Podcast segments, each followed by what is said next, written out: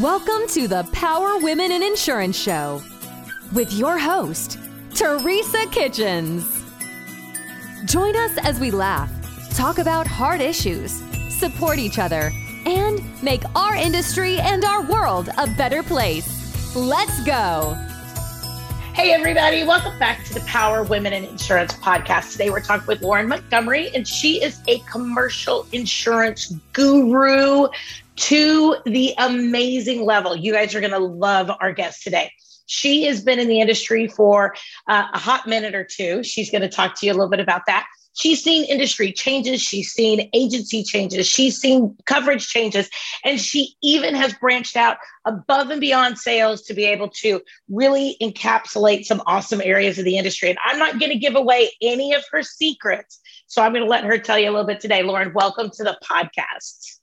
Thank you so so much. Wow, that was uh, that was pretty impressive. I hope I can live up to that introduction. Thank you. Absolutely. Well, I have to be able to give uh, Ciara Gravia the, the uh, credit for being able to hook us up. She told me how amazing you are, and I told her that I wanted more women on the podcast in sales and with that drive and with that passion and with that mentor philosophy because I don't feel like there are a ton of commercial, especially women producers out there in the industry. So I'm really excited that we get to be able to have you on, pick your brain a little bit and learn about your journey. First of all, tell me about your journey. Tell me how you got where you are. Tell me about kind of that that that that process of becoming Lorin Montgomery and the awesomeness that you are. Oh my goodness. Oh my goodness. I should I should have my dad chime in here. He can he can tell you about his daughter. Um, I love it. So, so um, I graduated SUNY Albany in 1982 with a bachelor's degree in psychology, which isn't worth the paper it's printed on unless you're going to do something with that degree, like you know, get some sort of advanced education, your doctorate, whatever, or if you're going to do research work. So you know, you get your bachelor's degree in psychology, and what do you do? You go into sales. So when I um, when I uh, graduated from college, I sort of didn't really know what to do with myself. And I floundered around for a couple of years doing something that was not even worth talking about. Um, and then I had an aunt who owned a personnel agency in South Florida. And she didn't have a really large circle of friends and she didn't have a significant other. And she's like, Oh, Lori, come on down and I'll get you a great job. And I talked to my dad about it. And he says, What do you got to, what do you, what, what have you got to lose? He said, Try it. So I moved to New York on a Monday I had my first interview with Liberty Mutual that Friday. Uh, she loved Liberty. She had a really good working relationship with them. And she said, I'll make sure that you tell them what you need to tell them so that they'll hire you. You know, she knew what they were looking for. So I had three rounds of interviews with Liberty Mutual and they ultimately hired me. And what was interesting about that is that at the time that they were hiring, they needed a basically a service rep and they also needed a producer. And I didn't know what any of that meant. And I right. didn't know I didn't know which was going to be the better path for me yep. because here I am, not in a professional environment, not having really done anything when I got out of college. I mean, I worked for a family owned business for some friends of ours, but not a professional environment. So I said to the gal who was interviewing me, who, by the way, was a very powerful, capable woman and, and was a great mentor to me along the way, I said, Well, what do you think? She says, I think you can do production. I think we should put you in that role. And thankfully, she directed me towards that because otherwise I would have been doing probably much more account management work and cross selling as opposed to production. So, anyway, I started in Liberty in 1984. I had a really nice run of it. I uh, over I I guess I'm not really sure how it evolved, but I, I ended up with a niche in construction. I always liked uh, the the the technical side of it and how construction is more complicated because of the risk management strategies and all of that kind of fun stuff. And then with Liberty Mutual, we did write a lot of large construction mm-hmm. companies. And what was really cool about that is that Liberty was known at the time and very well may still be known as a big workers' comp provider. So I got to play in the space of retros and large deductibles, and there was like a little bit of captive stuff here and there. And it was just a really interesting book of business and a really interesting time for me. And I absorbed it all like a sponge. I, I mm-hmm. did have I did have great leadership along the way, several of whom were women, and they really helped build me and develop me into a very knowledgeable, capable producer. So I, so, I had I was just gonna say, did you start in commercial? So when you got hired, they automatically yeah. put you in commercial, or did you did you start with personal lines? Did you automatically like uh, day one go directly into commercial? Right? Oh yeah, we did. We had a personal lines department, but that was a whole different animal. Yeah. I never ever, ever did personal lines. I mean, okay. I, I, know enough about personal that I, you know, when I took my exam in 1984 or whatever, and my CPCU subsequent stuff to that, where they remind you about coverage A through at whatever it was, all of those different things and farm coverage. But yep. no, I've always been a commercial producer. Um, okay. And always worked in companies that had a separate personal lines departments. So no, I mean I refer business in and out and I can discuss about it, but it is I never ever ever play in that space. Perfect. I just wanted to make sure. Just want to make sure. So, what did you find most exciting about getting into commercial? Like, because when you first got in, I mean, number one, the, the, the, industry's changed dramatically with all the technology and the online rating versus this, that, and the other. Right. What did you find most exciting? What drew you? What said? When when did you know? Maybe this or his I kind of develop my questions as I go, so I apologize. This is kind of stream of consciousness. But when did you say, "Oh my gosh, I love this"? What made you hit that yes button in your career? You know that that point where you knew this was where you needed to be. That's a really interesting question, and nobody's ever asked me that. Um, you know, I don't know that I ever did. Really? I don't okay. I ever did. I I just I knew that I was good at it. Um, well, I will tell you, uh, the very best day that I ever ever had was um, I had had a, a, a, prospect, a family owned and operated um, trim and millwork company that I had been chasing for years and years and years and years and years. And um, I would call every year, 90 days before the renewal date. And during the year, I always have a database where I would send information. I guess back then it was by mail. Now it's all email. You know, you click, click a button and literally reach a thousand people. But I would always reach out out to them. And um, every year when the policy was coming up for renewal, I would call and say, Hey, will you give us a shot?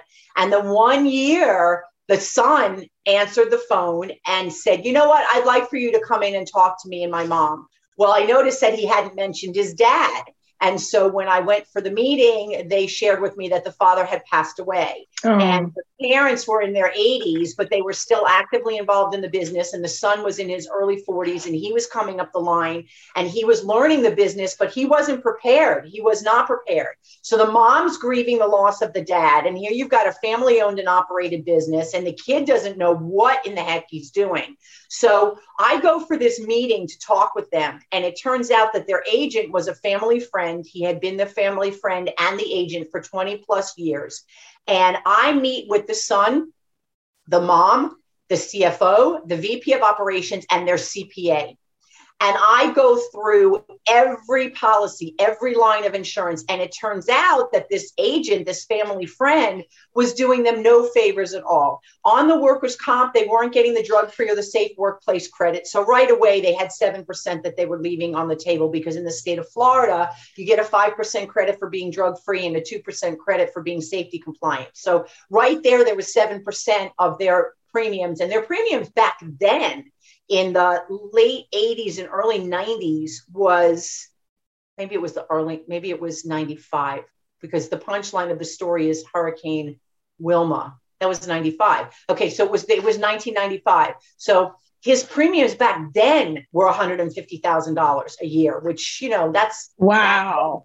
So, and his experience mod was like a, a 0.69 or some crazy thing. They, they were doing, they were doing exactly what they needed to do, but their agent wasn't sophisticated enough and they weren't really getting any of the credit. They didn't have a good dividend plan. In fact, they were on a retro with an upswing, which wasn't an appropriate placement for the type of company that they had. But anyway, long story short, I go through all the policies, all the lines of coverage. They weren't getting the workers' comp credits. They weren't getting, I don't know if you remember back in the day, the Florida uh, uh, contractors classification premium adjustment? Program? No, I don't think so. I didn't get in the business until the early 2000s, and I'm and I, you know, so I don't I don't think that was around my space.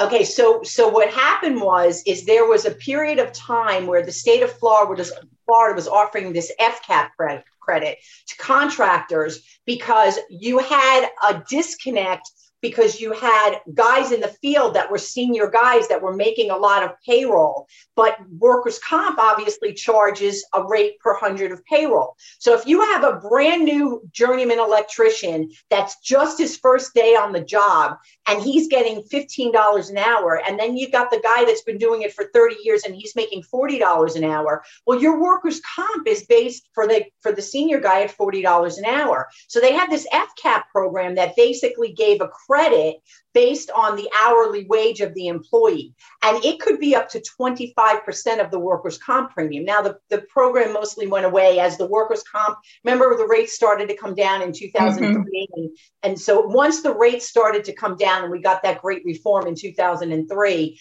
uh, they no longer felt the need for that program to offset the very, very highly compensated uh, field guys. But I got these people retroactively three years of FCAP credit. Oh my goodness. It was like $150,000 worth of retroactive credit. And then on our Liberty Mutual policy, we got them another $60,000 credit going forward because of the drug free and the safety and everything else. Okay, wow. so that was, that was fabulous, right? So we did the workers' comp first. And then they had split X dates. I don't remember exactly, but a couple of months later, we sit down and I had gone through all of their policies, even though I knew that we weren't going to be placing everything at that time. I really wanted to learn about their business. And we had the very unusual opportunity of having the mom there and the CFO and the CPA. So I didn't want to miss that. So one of the other things we talked about is we went through the property policy and we did business income valuation. And I asked the questions like if you came up to the building tomorrow and it had burned to the ground, what how would you manage your operations? Do you have a reciprocal arrangement for somebody else to manufacture for you? Do you have another location where you could move people? And we were having you know and what would how much would you lose? What would it cost you to move blah blah blah. So and we found out they had two buildings side by side, like in the same parking lot. They didn't have blanket building coverage. They didn't have blanket uh, personal property, even though they were moving inventory literally back and forth across the driveway sometimes. When they would have a big project, they'd take half a million dollars worth of doors or millwork and move it from one building to the other for storage. So, but they didn't have any blanket coverage and they didn't have their their BI coverage. Their business interruption had an ordinary payroll limitation and all kinds of exclusions. So we went through all of the every single line. Literally took four hours. I was with them. oh my goodness! I wrote copious notes and everything else. Long story short.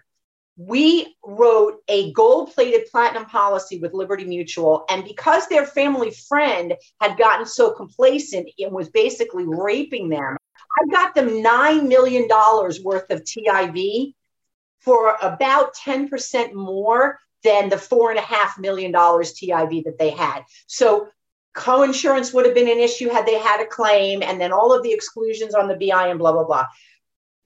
Not 10 months after I wrote this policy and cleaned this all up, Hurricane Wilma blew through and we think that what happened was a tornado went down their block because when we went to look at oh it, my goodness. the entire block there was nothing left of anything. He called me the morning after wilma and he said i'm sitting in front of my building. There is nothing left. The roof is gone all nine overhead garage doors are blown out. I have my family businesses gone. And I realized that I was probably a little cavalier about it because I knew we had done the work. And I said, You're fine. You're right. fine. It's okay. You're fine. And I and I, I realized afterwards that I probably again I, I probably wasn't as sympathetic as I maybe should have been or could have been, but I knew that we had done the work and I knew that they were going to be fine the punchline of the story, and it took over a year because you know that business income claims are usually forensic, yep. right? Like yep. we had to wait until they got back up and running. So they ended up pulling trailers into the parking lot, moving their whole accounting office over. Um, they they were able to salvage some some of the product. They were able to salvage some of the equipment, but they were mostly out of business for numbers of months. At the end of the day, they got paid two and a half million dollars. I actually had my claims adjuster come directly from he didn't do not pass go do not collect $200 he drove directly from where he was coming from. I don't know if it was boston or north carolina but i said i need you to go to these people first. While he was there he cut them a check for a quarter of a million dollars just to get them started. Like no lines no waiting no questions because it was liberty mutual and we were all captive so they right. knew this was going to be a big claim and they knew that it was going to be and so they just cut the guy a check um, numbers of months later, the money starts funneling in, you know, blah, blah, blah. At the end of the day, the guy calls me and he goes, Lorin, I thought we were done, but I just got another check for a million dollars. What's the money? I said to him, Do you remember that day that we were sitting with your CPA and your mom, the first day that I met you? And I asked you all those questions about if the building burned down tomorrow, what yep. would you do? You know, how would you pay your employees? I said, We were doing what was called business income valuation. And um, I wrote a coverage inside of your policy that reimbursed you for all your extra expenses over and above the normal cost of doing business. It paid for all of your employees, even when you were shut down. And it paid for your loss of income during the months that you were rebuilding and getting back up and running. And he said to me, you saved my business. My father would be so proud of me right now that you saved my business. So, the mm. very, very, very long answer to the very short question is that was the very best day I ever had in my 38 year career. That, you know, when he said to me, You saved my business, my dad would be really proud of mm-hmm. me. That you know, and how, how many people, how many people would say that was probably the very worst day of their career? You know when when that when that you know hurricane came through and the tornado took out the entire block and how many people including that agent that you took took over and saved this policy for this client that how many of his clients or whatever because that was maybe his territory and his area as well but you know would have said oh my god. Oh my gosh these people are out of business or these people cannot rebuild or you know um, have to completely pivot and change and da, da, da, da, whatever people do to be able to try to get back up and running but they don't have the coverage. I mean what a blessing that you were able to come on in and do that for him. Yeah I, I was very very very happy. I mean that i felt like i really earned my keep that day. So that was so that I guess that's why we do it, right? So that when something bad happens, and the thing that's interesting about our industry and what we do is it's a completely one-sided contract, right? We the the just the agreement is is that they pay the premium and that when something bad happens, if they're going to be taken care of. But they never know until after that claim happens whether or not we've done our job. And you know, you alluded to the fact that I'm, I'm I've branched out and I've done some additional things. One of the things I'm doing right now that I'm loving is expert witness work. I've been hired um, in a in a case which involves issues with insurance placement. And there are lots of times where people don't do what they're supposed to do up front. And then there's a claim, and the person is left standing saying, wait a second, I bought a policy. What do you mean I don't have coverage? I, I have, I, I've come, you've done this. I've come across policies because I play in the construction space a lot. I have I have many clients where I've been referred in because I don't cold call anymore. I mean, 38 years in the industry, I just don't I just don't do that. So everything I get is referral or warm lead. You know, people like Sierra and I, we we do a lot of referral stuff. I feed her all of the stuff that's below our premium threshold, and she's amazing, by the way. She's building a fabulous agency there. Um, but anyway, um, so when I have a situation um, where I get referred in, the first thing I do is I say, let me see what you have. Because a lot of times they want to sign the account over by agent of record, and I don't want to take over somebody else's policy. right. You, don't want to take over their problems, right? Right. Sometimes we have to because of timing or market, especially what, with what we're seeing now in this horrific market, which I know you'll ask me about in a minute as well. But anyway, I mean, I've looked at construction policies where they do residential work and they have a res- residential exclusion, mm. or doing high rise work and their policy contains a three story height limitation. I'm like, wait a second. So, so my strategy when I go in to meet somebody for the first time is I say, tell me about your business. And then I just write and I write and I write and I write. And I usually end up with a couple of pages of notes. So shockingly, I can actually be quiet and listen. But uh, so, you know, tell me about your business. And people like to talk about what they do. And you can mm-hmm. usually find out a lot of stuff by just letting them go. And so I so I let this guy talk and I said, and what projects are you working on? Oh, I've got a six-story hotel and I'm doing this uh, renovation on a condo and blah, blah, blah. And then after all is said and done, I say, all right, I'd like to get copies of your policies. And as we're talking, I'm flipping through and I find a residential exclusion and I find a three-story height limitation. And I'm like, whoa, we got a problem and they're like they don't they they're like they don't understand. How can my agent have put me in a policy that has a three story height limitation when they know that i do a six story building? So you know those are the types of things that if we can get to somebody before they have the claim and we can fix it before they have the claim yay it's a great day. Sometimes you can't. And sometimes you get called in as an expert witness because somebody didn't do what they were supposed to do and there's a claim and now there's nobody to pay the bill. Yeah. So, it, I mean, you, you, it's amazing the stuff that you find in policies that are. My brother was down visiting me a year ago, and he was in a scuba diving boat, and he got called over to the boat by the captain. And as he swam over, he saw that the propeller was still spinning, and the wave pushed him right into the spinning propeller, gashed his arm really, really badly. He's fine; he didn't lose an arm or anything. Oh my goodness! But when he got a PI attorney and they filed a claim against the boat, there's an exclusion on the policy for all bodily injury arising out of scuba diving operations. It's a scuba diving boat with a name right on the side of it. Isn't that crazy? So isn't that crazy? People don't read the policy. I mean, I got a quote. I got a quote uh, a couple weeks ago for people who do work on eBay and um, Amazon to be able to sell products, right? And on yeah. the quote, it was an online business exclusion. I, I literally, I literally went back to the underwriter that sent me this quote and said, why would you even send this to me? Number one. Number two, do you think I'm that stupid to even present this? And well, actually, at that point, I think I just said whatever and I just went a different direction. I didn't say anything. Then they came back and they were like, So where are we at with that quote? You know, following up with me. And I was like, Oh my gosh, really? So now you're going to get a piece of my mind that you, number one, you even presented it. Number two, that you would think that you need to follow up with the fact that I presented it.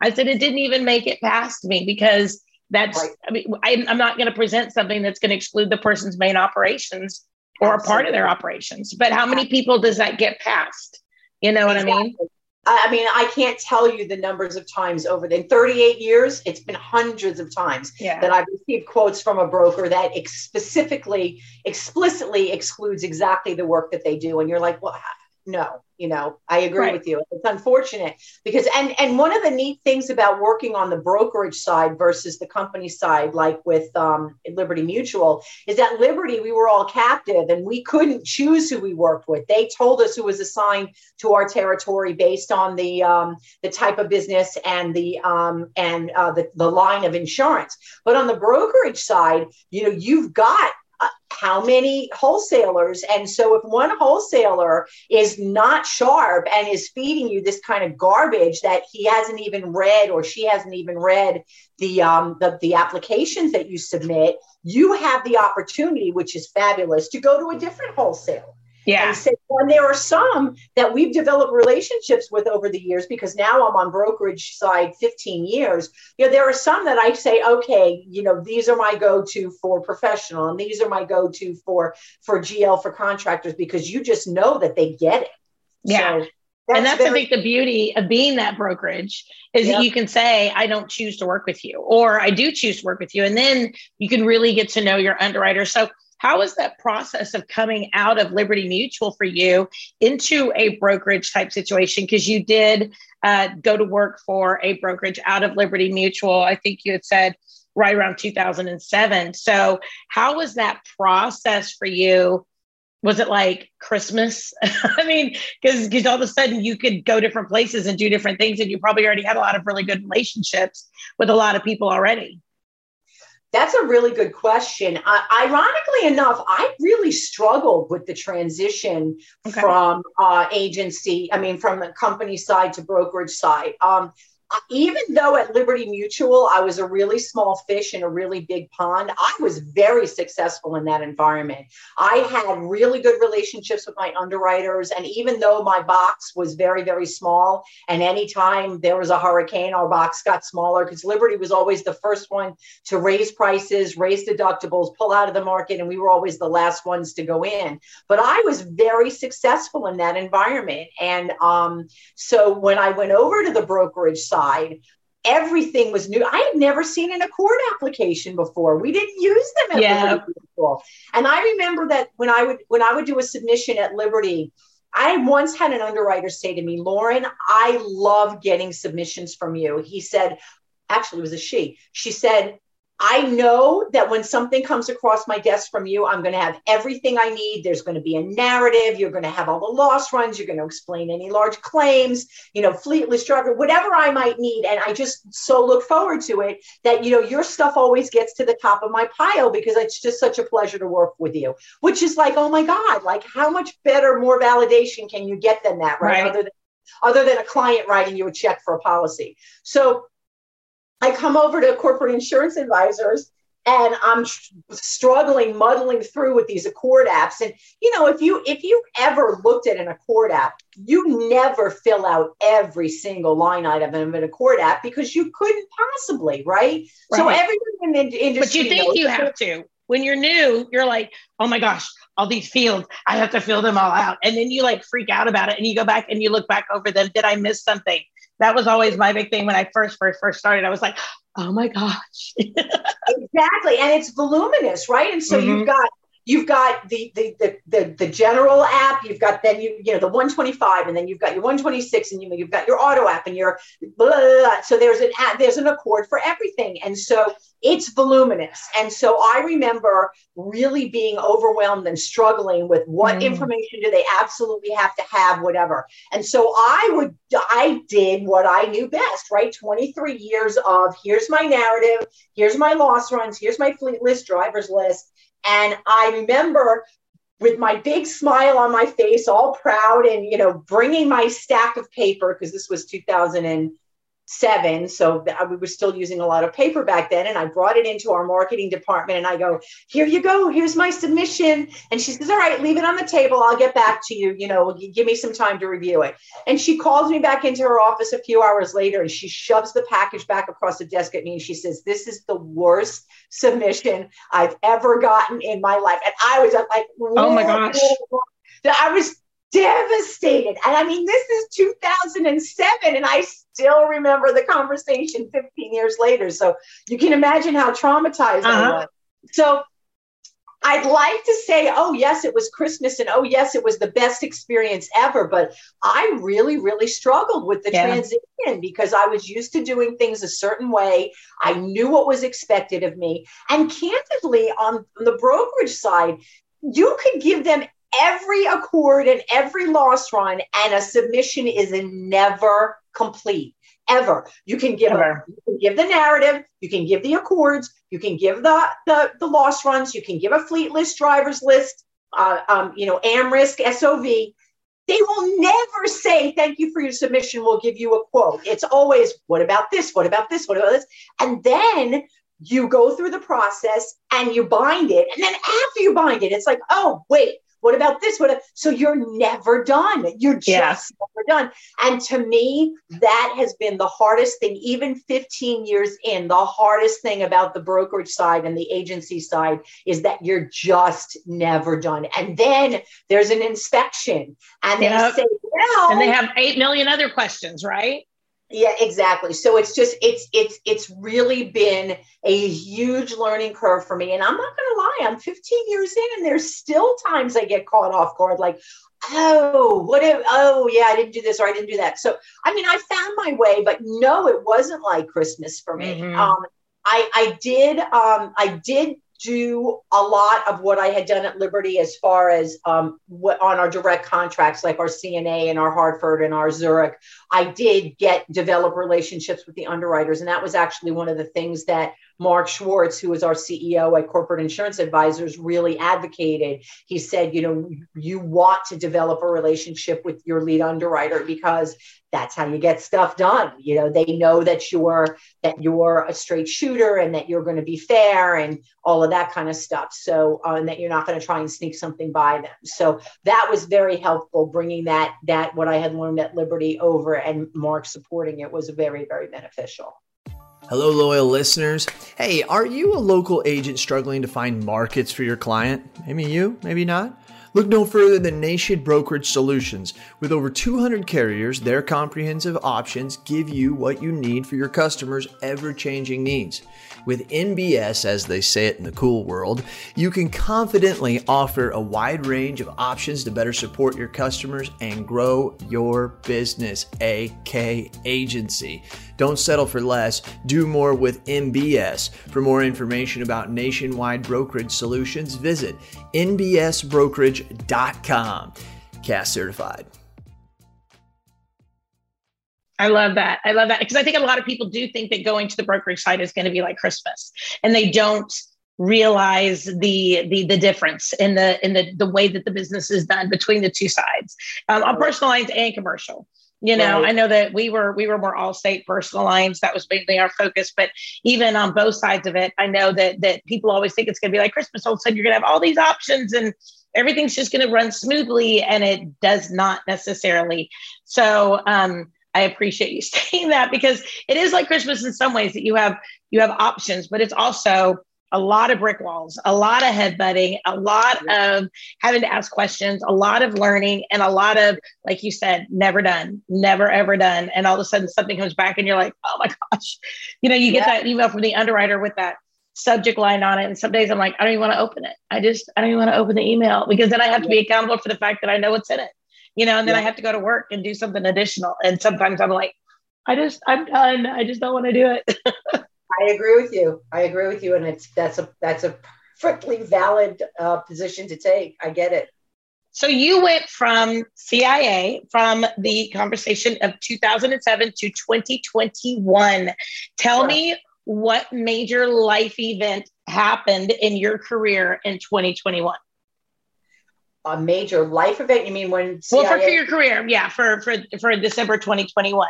Okay, so in December 2021, our uh, corporate insurance advisors was sold to Brown and Brown, and uh, so we became part of the Brown and Brown family. Uh, it was an asset sale. Brown and Brown uh, of Florida and Fort Lauderdale um, uh, was was acquired or acquired uh, corporate insurance advisors, and so we were absorbed into the Brown and Brown family. And what's really neat about that is I'm now back in large corporate America. So I did 23 years at Liberty Mutual, you know, small fish, big pond. And then I did 15, 14 and a half years at a boutique brokerage with one location in downtown Fort Lauderdale. And now here I am back again in large corporate America. Um, I have to tell you, I am so, so, so impressed with the Brown and Brown organization. Um, our profit centered leader specifically, um, he's, his name is Mike Gorham, and he, um, he started he came up the line in Brown and Brown, and he was a producer for a while and made his way up the line. And now he's the profit center leader for the Fort Lauderdale office. And they're constantly making acquisitions. That's Brown and Brown's model, which I think is absolutely brilliant. I mean, you know, the one of the most difficult things in our industry is human capital. So yep. Brown and Brown uh, gets to absorb corporate insurance advisors and our you know 20 plus employees that are all licensed and our book of business, and they don't have to go out and find it. You know, they just they bought it. So it's yep. brilliant. But so the profit center leader is responsible for Fort Lauderdale, and there's about 100, I think there's 170 employees in the Fort Lauderdale office. Um, I don't really go there. I do have a cube, but I don't really go there. I mostly work from home. But we do have our Zoom calls, and I do go in for the quarterly office meeting, and they have monthly uh, sales meetings that I try to attend. But the organization itself is just so team oriented. I mean, they don't even call the, the employees employees, they're team members. You know, Brown and mm-hmm. Brown yeah. a company with hundreds and hundreds and hundreds of profit centers and over 14, almost 14,000 teammates or 12,000 teammates, which I absolutely love. Um, there's a tremendous amount of opportunity. The, the folks that we that we work with that came over from corporate insurance advisors are already being acknowledged, and um, they they uh, when they acquired us, they kept our tenure. So I'm actually considered a 15 year Brown and Brown employee, which is awesome. And so they have different milestones that you meet, and they actually give bonuses based on your length of tenure, which is so fun. So, um, but it's just it's a really really nice environment. And i don't know if all of brown and brown is like this or it's just our office because i don't really have any benchmark to to determine but i will tell you it's a really really good environment. Very very supportive very proactive. The communication is phenomenal and the opportunity is is tremendous for our teammates. It's just really a great organization. So for me personally um, I don't see a tremendous change because I have my book of business, I have my niches. I know that there are people that would say, well, you know, Brown and Brown is very cannibalistic. You know, you have all of your producers are going after the same accounts and you don't have any territory restrictions. Like, so Brown and Brown, if I had a, if I had a, a, an in on a prospect in New York and I could show that I had the relationship and I had the broker of record, that's going to be my deal. So but for me, as a 38 year insurance producer, that's not a negative because I have my relationships and I get my, my, my new business and my new accounts by broker of record. So I think it might be more challenging for somebody new coming into the industry that doesn't have those relationships and can't reach out and, and grab a BOR yeah. or, or leverage that. But so that that's that was a big change, but more for my CIA team members than for me because I'm still doing the same thing that I always did, which is I manage my book. I do a lot of networking. I'm on the board of two groups. I'm the membership chair for the National Association of Women in Construction. So I'm sure you'll ask me about that. Um, and then I'm also the membership chair for the Florida Design and Construction Professionals Group. Like I said, I have a niche in construction. So I keep myself out there. Um, it's been kind of interesting with COVID. I, I, I did get back into the networking quite a bit, probably last summer and beyond. But then I've okay. been traveling this year, so I haven't been doing a lot of in-person networking as of the new year. Um, I'm getting ready to travel again this week. But I had gone up to New York to visit with my 92 year old dad and didn't want to bring anything into him, so I kind of stepped back a little bit from the networking. But I'm, I keep my I keep my my my foot in the game and I'm I'm, I'm my, I send out tons of emails with these different groups anytime somebody has an interest in the group or or wants information. So it's not as much in person for me right now, but I I do have a lot of interactions with people. Oh, and I'm on the board of FAIA. The um, um, it's called Pay It Forward Committee. We welcome all the new members. So so that's a great conversation of you've done the the networking the, the you've learned about your industry you've learned about your clients you've learned about their niches and their spaces and their industry and now you're on boards that are part of their industries and part of their spaces. Tell me how you made that journey because I think a lot of people stick with the insurance, stick with it, but they don't really ingrain themselves as much into a, a industry the way that you really have done. So tell me a little bit about how you've been able to do that. Okay, that's a great Well, you have first of all, you have to. You have to find a way to differentiate. So, okay, so so this is a great question, and the answer is, I think, even better. When I worked at Liberty Mutual, I used to sit with my feet up on the desk, and I would make a handful of phone calls cold calling. And every single person that I spoke to said, Oh, I already have an agent. And my in was, Yes, you do. However, I have a proprietary product. Your agent can't access this was before liberty went you know went brokerage. Right. I i have a proprietary product. Your agent can't access liberty and i'm not going to stomp all over his hartford or cna policy or whatever. So it doesn't cost you anything to come in and have me take a look. It's free advice right? You don't pay me for my time. I'm not like an attorney or a cpa where you pay me by the hour if i can give you a better program and i can give you a better deal and you decide to buy from me that's how i get compensated so it was a very low pressure situation. They didn't feel overwhelmed or intimidated or in any way, shape, or form put upon because it, I wasn't threatening their relationship with their agent. I had a proprietary product. So then I go over to the brokerage side and I'm just the same as everyone else. Mm. How do you differentiate yourself from every other voice on that phone that says, oh, we specialize in, oh, we have all the markets, and oh, I've got 25 years in the yep. industry. Oh, oh, oh, so how do you differentiate yourself from every other voice on the phone? You build your network, you build your centers of influence. You go and you meet people in person. You show up on time. You offer to speak. You offer to be a resource. So, one of the things that I did is I joined a networking group called BNI, which is Business Networking International. And it's actually kind of not the right fit for somebody who does what I do because it's very business to consumer. So it's a great organization for somebody that does a lot of personal lines or small small commercial um, but it's also great for like your hairdressers and your small CPAs and your realtors. And what the BNI network taught me, or that experience taught me, is how to be a good networker, how to be the center of influence, how to be the person that everybody calls when they say, Hey, do you know someone who does blah, blah, blah? And so I became, it took numbers of years, but I became that person that everybody called when they needed anything.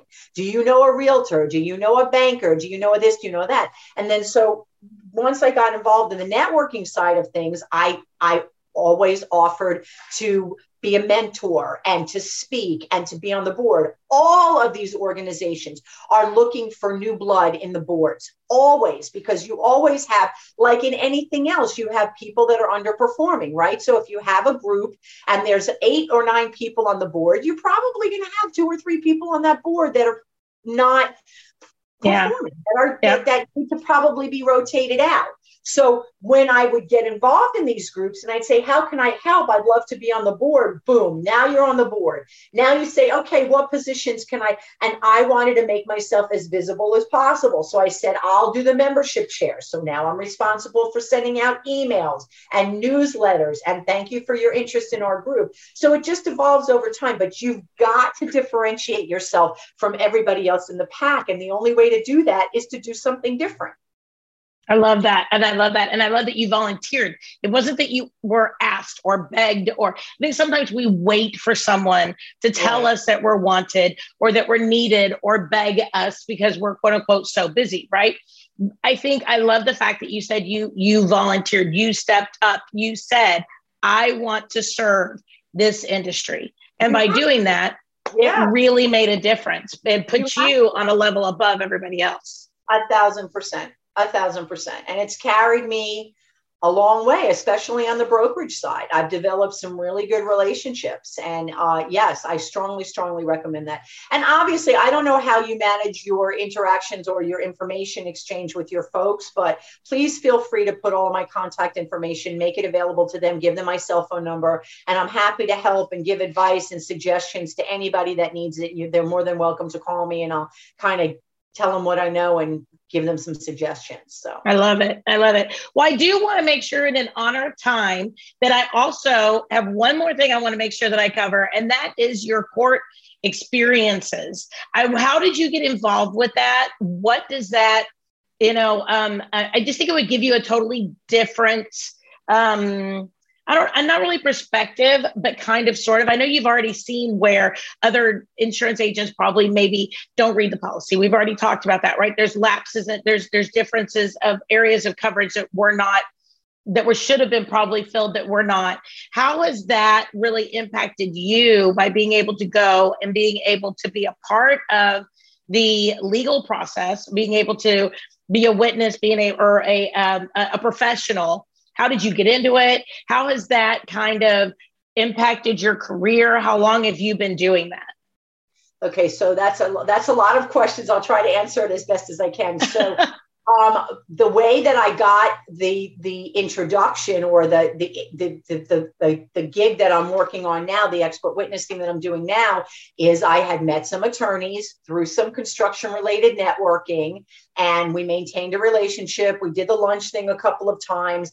They called me when they had just general questions for their clients, and of course they bill by the hour. But I but I, I as a general rule, unless I'm I'm I've been I've been retained and hired as an expert witness or as a consultant, I don't get paid by the hour. So that's a benefit to them because they can call and pick my brain and say, Hey, Lorin, we have this, or what do you think about that? And what, so they would call me and I would always give them my expertise for free. And so they saw me as a valued, knowledgeable resource. And they had a situation, the one that I'm involved in now, where um, there was an issue with insurance placement and there was a claim that should have been paid but wasn't.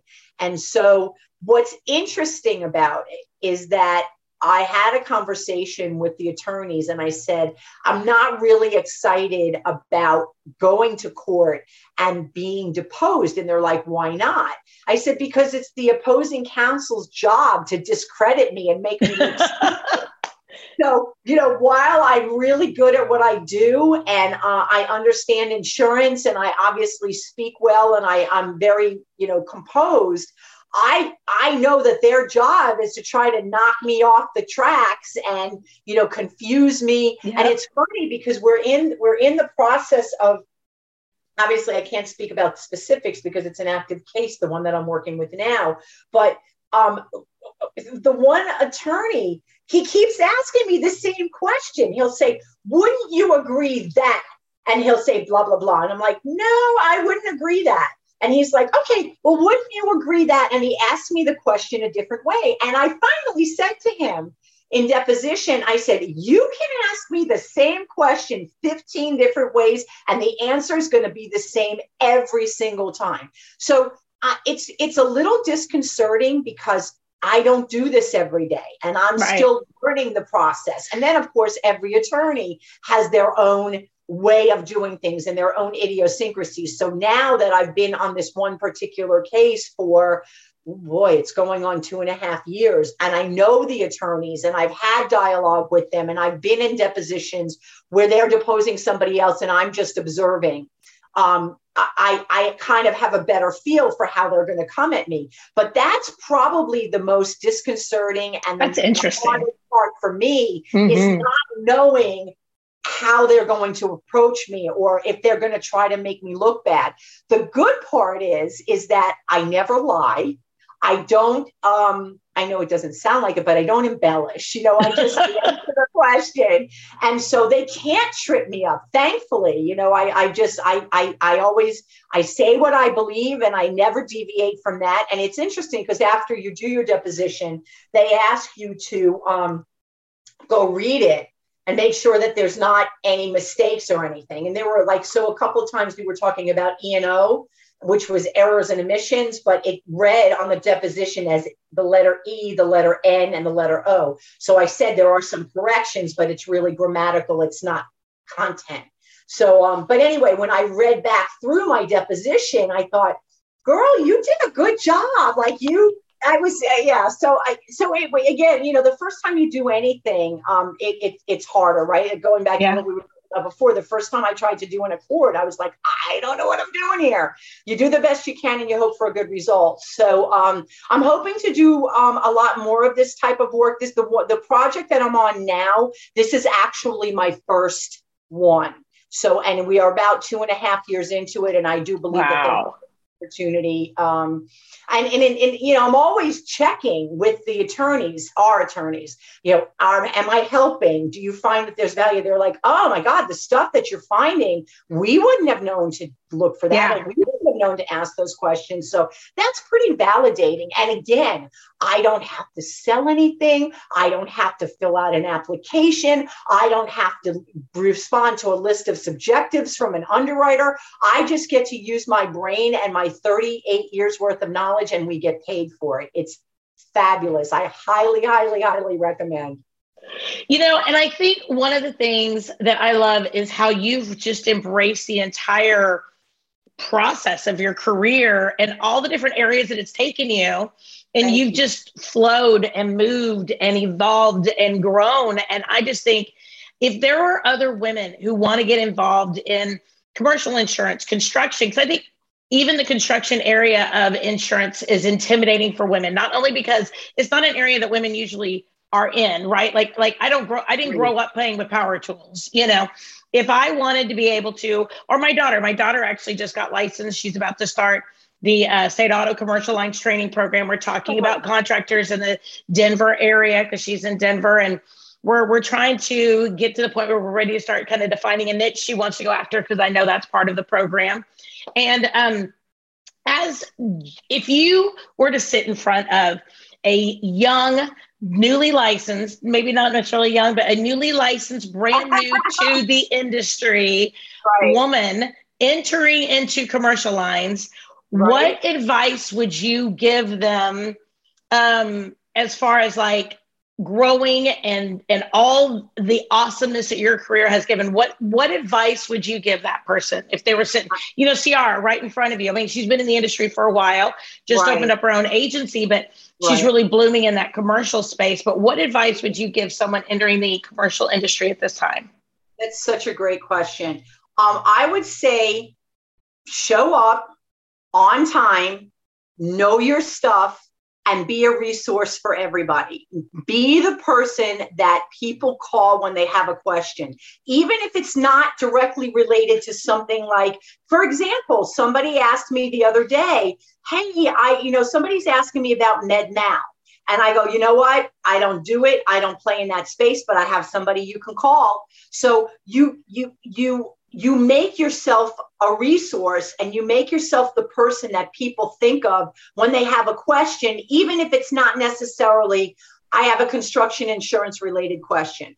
And then you're always, always, always learning. Always. I mean, when I worked at Liberty Mutual, any well okay so i got my cpcu i was working towards my i don't remember what the other one is but i, I realized very soon in listen i have to do ce every year. Why would i just go and do something? Back then it wasn't web based you had to actually go and sit right. somewhere class.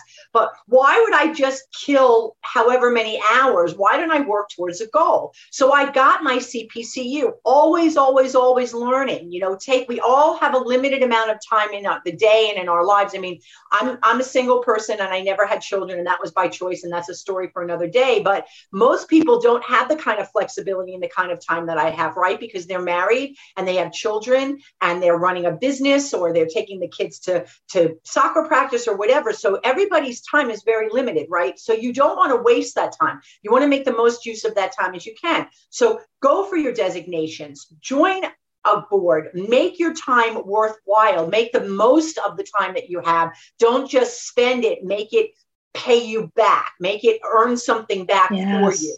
And so always, always, always learn, always be a resource, always try to be that person that's going to be valuable to somebody else that they're going to think of you. Because you know what? They might call you five times for something else. And then the one day you get the call, hey, Lorin, I have a friend of mine and he's buying five strip centers and I thought of you. Can you help them? So bingo, there it is. But that's that's my best advice. And uh, you know, and if you don't know, it's okay not to know. But tell them I'll get back. Let, let me let me do a little research. Let me find out what the best way is to approach this.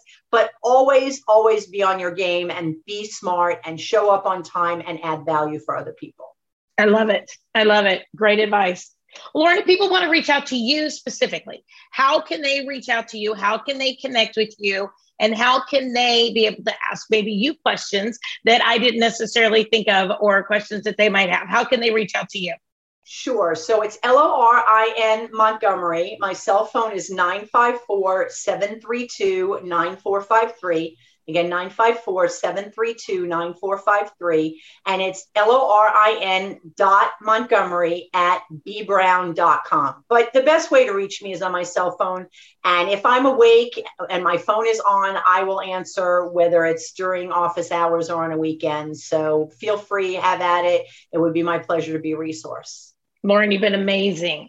I've been in love with this conversation. And I may try to pull you back in because I've got probably another 80 questions I would love to be able to ask you and just pick your brain about. But thank you so much for your time today. And, and I really appreciate you taking the time to be able to talk to us.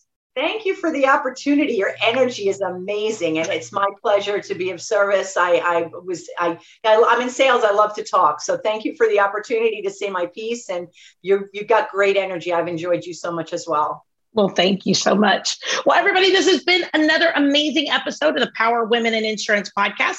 If you know other women in the industry that are powerful, amazing, and making a difference, make sure you reach out to me. Follow us on Facebook, Instagram, and check us out on all your major podcast, podcast networks uh, Apple, iTunes, Spotify, wherever it is you get all your podcasts. Join us every single Wednesday as we talk to another amazing, powerful woman in the insurance space. Everybody, have an amazing week. Hey, agents, listen to this. Listen to this. What are we terrible at? Think of it. Think of it. Really? We're, we're terrible at training, right? We're not very good at hiring. We're not very good, terrible at firing, actually. Uh, terrible at creating process and some workflows. Terrible at technology and implementing that technology and even knowing what type of technology we want. And the list goes on and on. Now, listen, I'm an agency owner, and I, you know how it is to, to fix a problem. The first thing you got to do is you got to admit you have a problem. Here's what you do go to virtualintel.com. Check out what we do because we do all those bad things that you can't do. Really? And you may do one or two of them well. Good for you if you can do them all. Just want you to know you're in the minority. But if you can't do any of them good, or you don't even want to do them anymore because it just takes too much mental power, then good for you for realizing that and give us a call. I'm telling you, virtual intelligence, that's what we do. And where we specialize in high quality VEs, not virtual assistants. Look it up. Go to ChatGPT, put in what's the difference between a virtual assistant and a virtual employee. Enough said. I don't have enough time to go on and on about all the differences on this 60 second commercial, but you've got time to search it and look at it. That's what we do. We deliver high quality VEs. We mix the technology with it. We train them on the technology, give them and the technology to you, and you're off to the races. I'm not joking with you. You can call my agency at any time, ask for Lordland, and we do ask her, say, how fast are you able to do quotes? I've actually got a couple videos of it. That's right, we can do five to 10 carriers in one quote in three to seven minutes. So you give me an auto quote, I can do five to 10 carriers in three to seven minutes. How are we doing it? We're doing it through the technology of virtual intelligence. Give us a call. Check us out. You can ask for me personally. I'll do the demo for you. Who are they? CAS certified.